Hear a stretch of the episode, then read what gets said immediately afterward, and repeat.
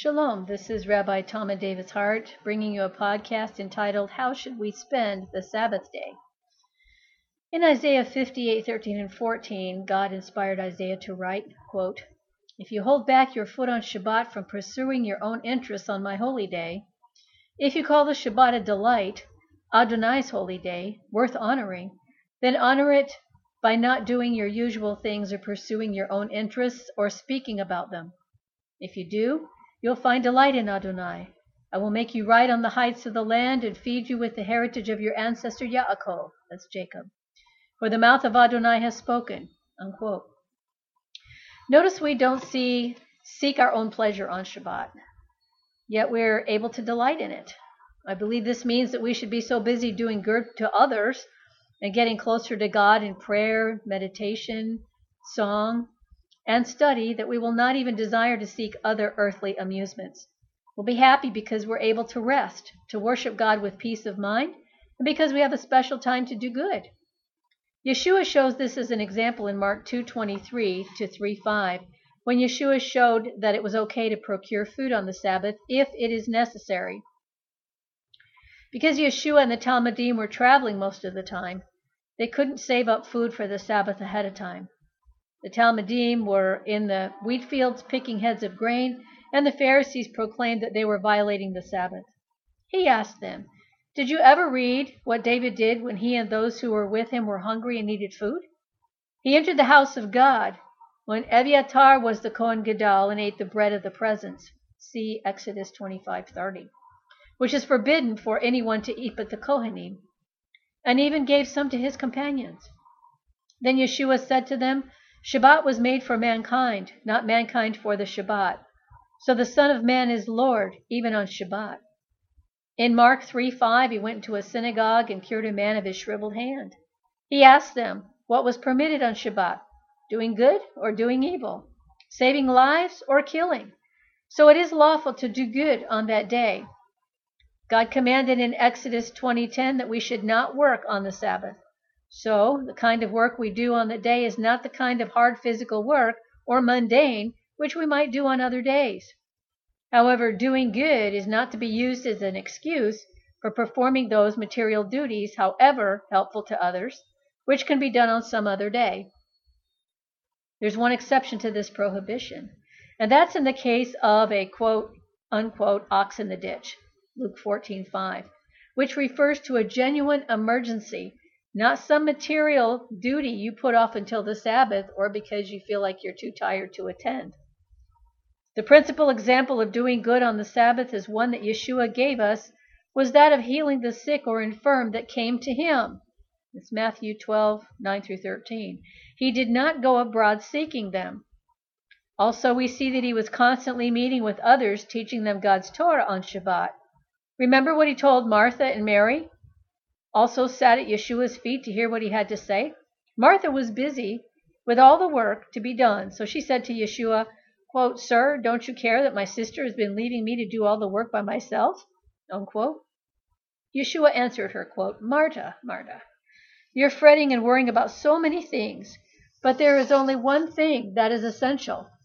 Miriam had chosen the right thing, and it won't be taken away from her. Unquote. We should try to help those who are interested in the true teachings of the Bible on Shabbat. Study the Word of God. 2 Timothy 2:15. Quote, "Do all you can to present yourself to God as someone worthy of his approval, as a worker with no need to be ashamed, because he deals straightforwardly with the word of truth." Unquote. This should be one of the first duties on Shabbat. Then we'll be able to answer questions to those who are seeking help. In Luke 4:16, Yeshua went to synagogue as usual and read from the Torah to others. Leviticus 23 1 through 3 tells us that Shabbat is to be a holy convocation for God's people. Now, convocation is a gathering of people for a purpose. So, a holy convocation is a commanded assembly, not a take it or leave it proposition. God commands us to convoke or meet with other true believers whenever this is possible on the Sabbath. Now, of course, if you've got COVID or anything else that might be spread to others, you don't want to expose the entire congregation to what you've got. But if you're well enough to attend, you should be attending. It does good for the entire congregation.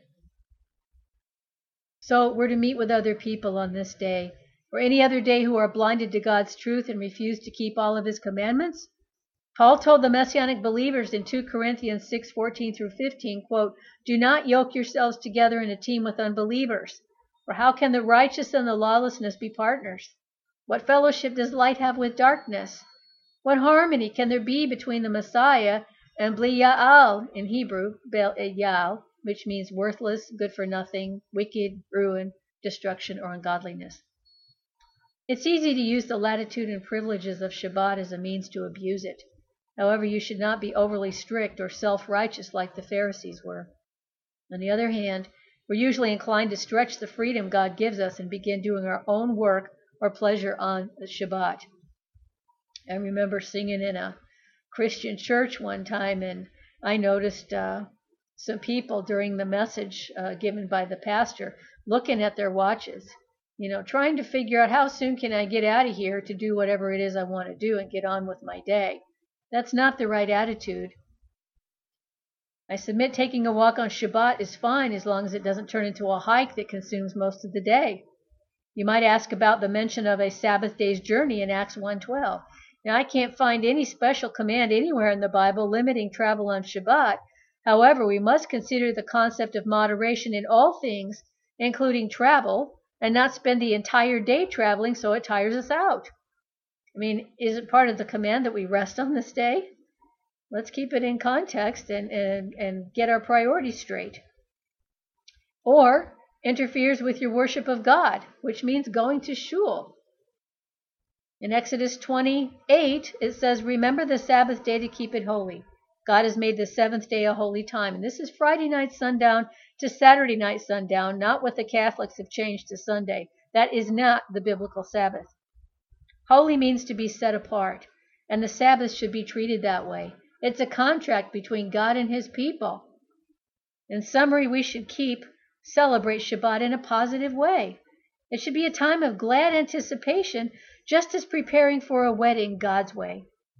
Use Shabbat as a day of rest from worldly labor to get closer to God in prayer and study and just thanksgiving. Take time to do good for others, to care for the sick, to visit the afflicted. Assemble with other true believers on the Sabbath. Again, it's good for everyone. Then you will be a light to those around you as we're commanded to be. Be thankful for what God's given you on this day and every day for that matter. The Sabbath day separates us from unbelievers and their pagan holidays such as Sunday, Christmas, and Easter. Remember, keeping the Sabbath is a sign between us, true believers, and God. Rejoice and be glad in it. Amém.